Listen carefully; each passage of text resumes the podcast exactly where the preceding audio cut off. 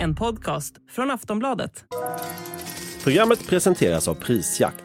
Jämför produkter, priser och butiker. Läkemedel mot övervikt skapar enorm efterfrågan.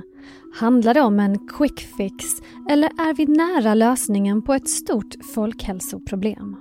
Läkemedlet Ozempic skrivs ut till fler och fler, som diabetiker och personer med fetma.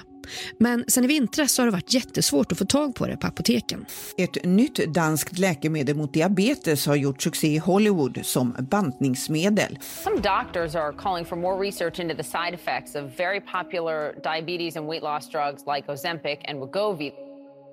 Enligt Folkhälsomyndigheten lider mer än en miljon vuxna svenskar av obesitas som är den medicinska termen för det som tidigare kallades fetma. Obesitas klassas som en kronisk sjukdom och ökar risken för bland annat typ 2-diabetes, hjärt-kärlsjukdom och flera olika typer av cancer. Och medan många kämpar med sin obesitas pågår forskningen och utvecklingen inom läkemedelsbranschen för fullt. En typ av läkemedel verkar ha förändrat spelplanen helt. Det handlar om läkemedel som är godkända för behandling av typ 2-diabetes i Europa men som också visat sig vara mycket effektiva mot övervikt. Gemensamt för dem är att de innehåller den aktiva substansen semaglutid. Nu talar alla om Ozempic, Rybelsus och Vegovi och efterfrågan är enorm. Den har också nått Hollywood med kändisar som antingen går ut med att de använder läkemedel eller anklagas för att göra det i smyg. Klart är att det finns pengar att tjäna. Novo Nordisk som producerar både Ozempic och Vegovi är ett danskt bolag vars marknadsvärde stigit till över 420 miljarder dollar vilket är mer än Danmarks hela BNP. Hur har den här typen av läkemedel förändrat obesitasvården? Vad finns det för risker? Vad skickar uppmärksamheten kring Ozempic för signaler i vårt samhälle och hur ser framtiden ut för läkemedel mot viktminskning? Det ska vi prata om i dagens Aftonbladet Daily. Jag heter Olivia Svensson. Gäst i det här avsnittet är Ylva Trolle Lageros som är överläkare på Centrum för obesitas i Stockholm och docent vid Karolinska institutet. Hej Ylva! Ja men hej! Ozempic är ju en medicin mot diabetes men mycket kring den här medicinen har handlat om att det är effektivt för viktminskning. Om vi ska reda ut det här en gång för alla, vem ges den här typen av läkemedel och varför? Ja, precis som du var inne på innan så är det ju så att det här är ett läkemedel som man tog fram för diabetes från början. Men så såg man ganska tidigt att det här var ett läkemedel som också hade väldigt god effekt på eh, vikt och på aptiten. Och eh, vid det här laget så har man gjort ganska fina studier om eh, eh det här läkemedlet då för viktnedgång och det finns i FASS och det är godkänt och så vidare. Men som det är just nu så är det en global brist. Alltså läkemedel finns nästan inte att få tag på och det är inte bara i Sverige utan det är ju i hela världen. Så det som gäller just nu det är att man har kontaktat oss läkare och uppmanat oss att i första hand tänka att det ska finnas för de som har diabetes. Eh, och sen så med tiden när man kommer få produktionen, då kan vi också förskriva för eh, obesitas och för viktnedgång. Så just som det ser ut nu så är det i, i, första hand personer med diabetes som ska prioriteras. Som vi då nämnde så är ju då den här typen av mediciner väldigt effektiva för just viktminskning och då undrar man ju förstås vad gör de? Alltså, jag har förstått att de innehåller en substans som heter semaglutid. Va, vad händer i kroppen när man tar det här? Ja, det är ju en eh, GLP-1-analog kallar man det. Och, eh, så, eh, en, det finns en, ett antal olika läkemedel som är just GLP-1-analoger. Och när det gäller viktnedgång, då är det så att det här läkemedlet gör att vi helt enkelt känner oss mättare. Vi har mindre hunger, mindre sug och ökad mättnad. Så att när det då påverkar aptiten så är det ju lättare att jobba med sina levnadsvanor. Det har en hel del andra effekter i kroppen också. Eh, just genom att man kan behandla det för diabetes så det verkar också bra för hjärtat och så vidare. Men, men för de som vill gå ner i vikt så är det ju framför allt det här med att man känner sig mer mätt. Det är också lite att magsäcken tömmer sig lite långsammare. Det är också ett sätt att känna att man är lite mättare. Och hur hållbar är då en viktnedgång med sådana här Ozempic-liknande läkemedel? Är det någonting man måste fortsätta med hela livet? Hur funkar det? Ja, det är klart att om man har en hungerstermostat som är lite uppvriden så att man är lite hungrigare än många andra eh, och så får man ett läkemedel som kanske vrider tillbaka den här hungerstermostaten så att man känner sig eh, inte så ständigt hungrig. Eh, då är det klart att när man slutar med läkemedlet, då kommer ju hungern tillbaka. Så att om man, jag tycker att man ska tänka att när man får det här läkemedlet, då har man en möjlighet, det blir som ett, en, en eh, hjälpsam stöttning för att samtidigt göra de här viktiga förändringarna i levnadsvanorna. Det som man sen kan hålla fast vid när man inte längre har läkemedel. Så att man äter regelbundet frukost, lunch och middag och man får liksom styrsel på de bitarna. Då kommer det vara mycket lättare att hantera hungern sen om man inte fortsätter med läkemedlet. Om man inte gör det, då kommer man ju stå där med sin stora hunger. Och har man då inte lärt sig någonting på vägen så kommer man ju börja äta på det sätt som en gång i tiden gjorde att man gick upp i vikt. Och då har vi ju faktiskt inte vunnit så mycket på det hela. Många undrar förstås vad det finns för biverkningar kopplade till den här typen av mediciner. Och det ska vi prata om när vi är tillbaka efter den här korta pausen. Flexibility is great. That's why there's yoga. Flexibility for your insurance coverage is great too. That's why there's United Healthcare Insurance Plans. Underwritten by Golden Rule Insurance Company, United Healthcare Insurance Plans offer flexible, budget friendly coverage for medical, vision, dental, and more. One of these plans may be right for you if you're, say, between jobs, coming off your parents' plan, turning a side hustle into a full hustle, or even missed open enrollment. Want more flexibility? Find out more about United Healthcare Insurance Plans at uh1.com.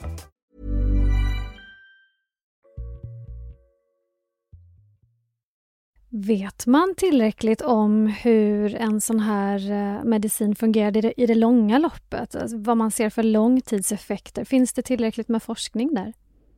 Det är klart att det här är ju nya läkemedel så att vi har ju inte forskning som visar på ja, livslång behandling till exempel. Eh, men vid det här laget så har vi ganska många runt om i världen som inte har stått på det här läkemedlet under många år för sin diabetes, eller liknande läkemedel. Då. Eh, och eh, det verkar inte ha några eh, omfattande, liksom, allvarliga biverkningar i långa loppet. När det gäller att man får behandling för, eh, för att gå ner i vikt, då har vi sett att det i längden kanske blir lite Eh, Eh, effekten trubbas av lite. Det blir lite mindre effekt på mättnaden. Så att med tiden kan man känna att man inte riktigt har samma aptiteffekt eh, som man hade från början. Sen har det ju rapporterats om en misstanke om ökad risk för självmordstankar och självskadebeteenden för patienter som tar den här typen av medicin. Vad vet man om de mycket mer allvarliga biverkningarna? Ja, det här har ju kommit upp eh, relativt nyligen och någonting som man ska utreda. Jag kan själv inte se någon slags biologisk koppling mellan läkemedlet eller substansen och vad det gör i kroppen och, och eh, ökad risk för självskadebeteende eller självmordstankar och självmordsförsök. Eh, min absoluta tanke om det här, det är att eh, i den grupp som har obesitas så finns det många som mår väldigt dåligt. Det är också så att eh, mår man psykiskt dåligt, har man mycket ångest, är man deprimerad så, så är det lätt att man också äter mer och får en hög vikt. Så att här finns det nog många personer som, eh, som, som mår psykiskt dåligt Eh, som också har en obesitas, som får det här läkemedlet i någon förhoppning också om att om, om min patient bara går ner i vikt så kommer hon eller han må bättre. Eller patienten tänker det, om jag bara får gå ner i vikt så kommer jag att må bättre.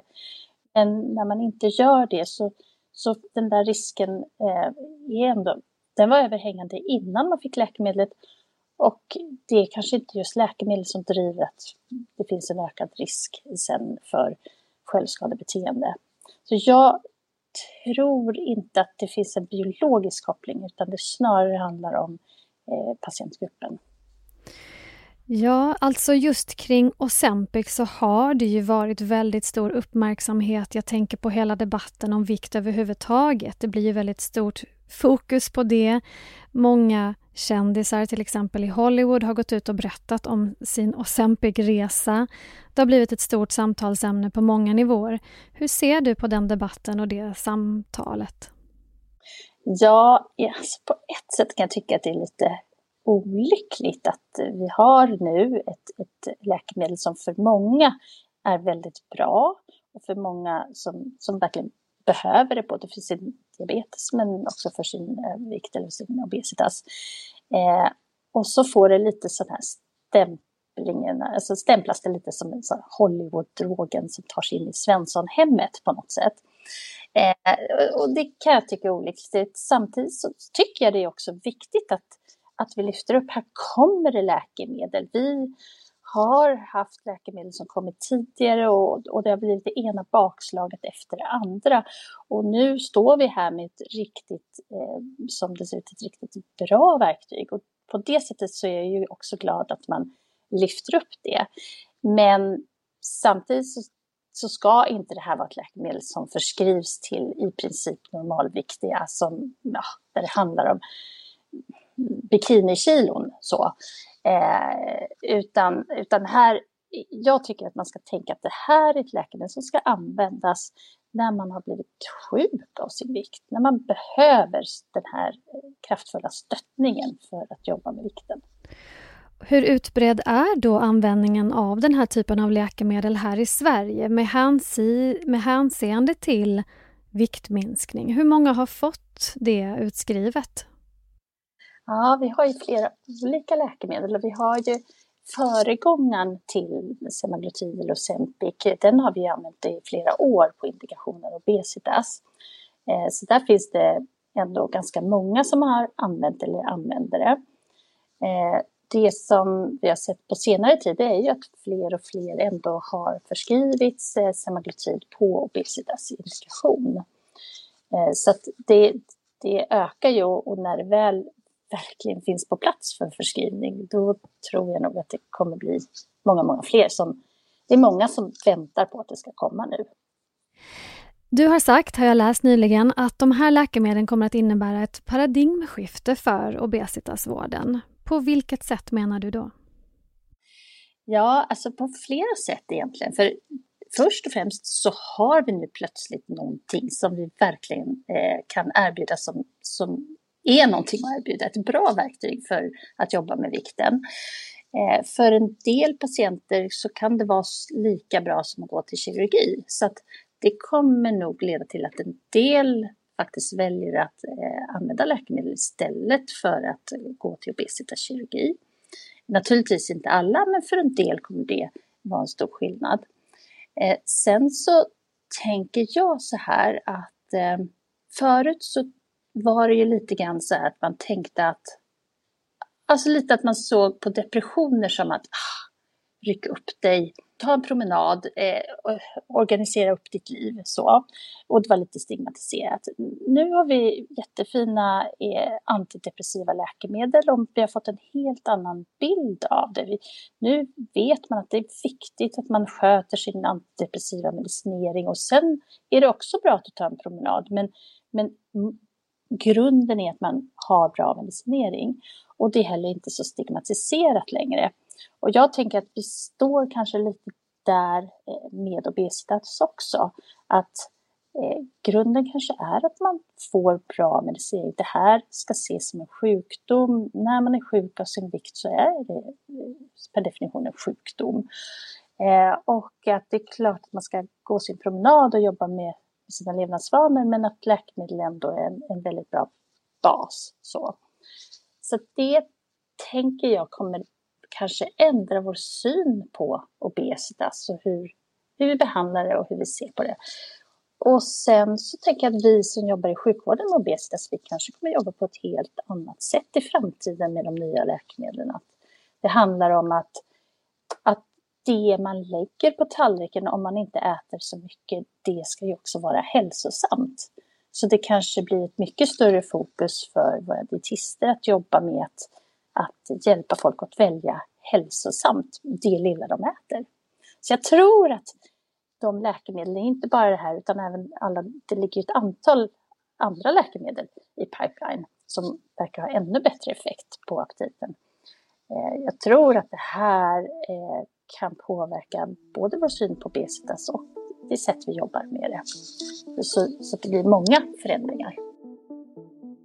Sist här Ylva Trolle Lageros som är överläkare på Centrum för obesitas i Stockholm och docent vid Karolinska institutet. Jag heter Olivia Svensson och du har lyssnat på ett avsnitt av Aftonbladet Daily som är Sveriges största nyhetspodd. På återhörande, hej då!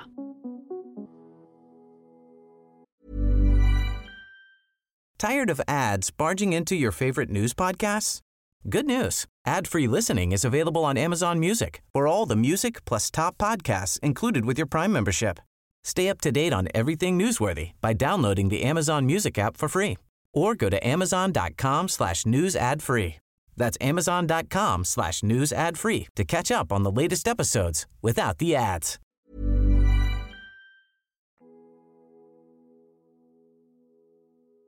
Du har lyssnat på en podcast från Aftonbladet. Ansvarig utgivare är Lena K Samuelsson.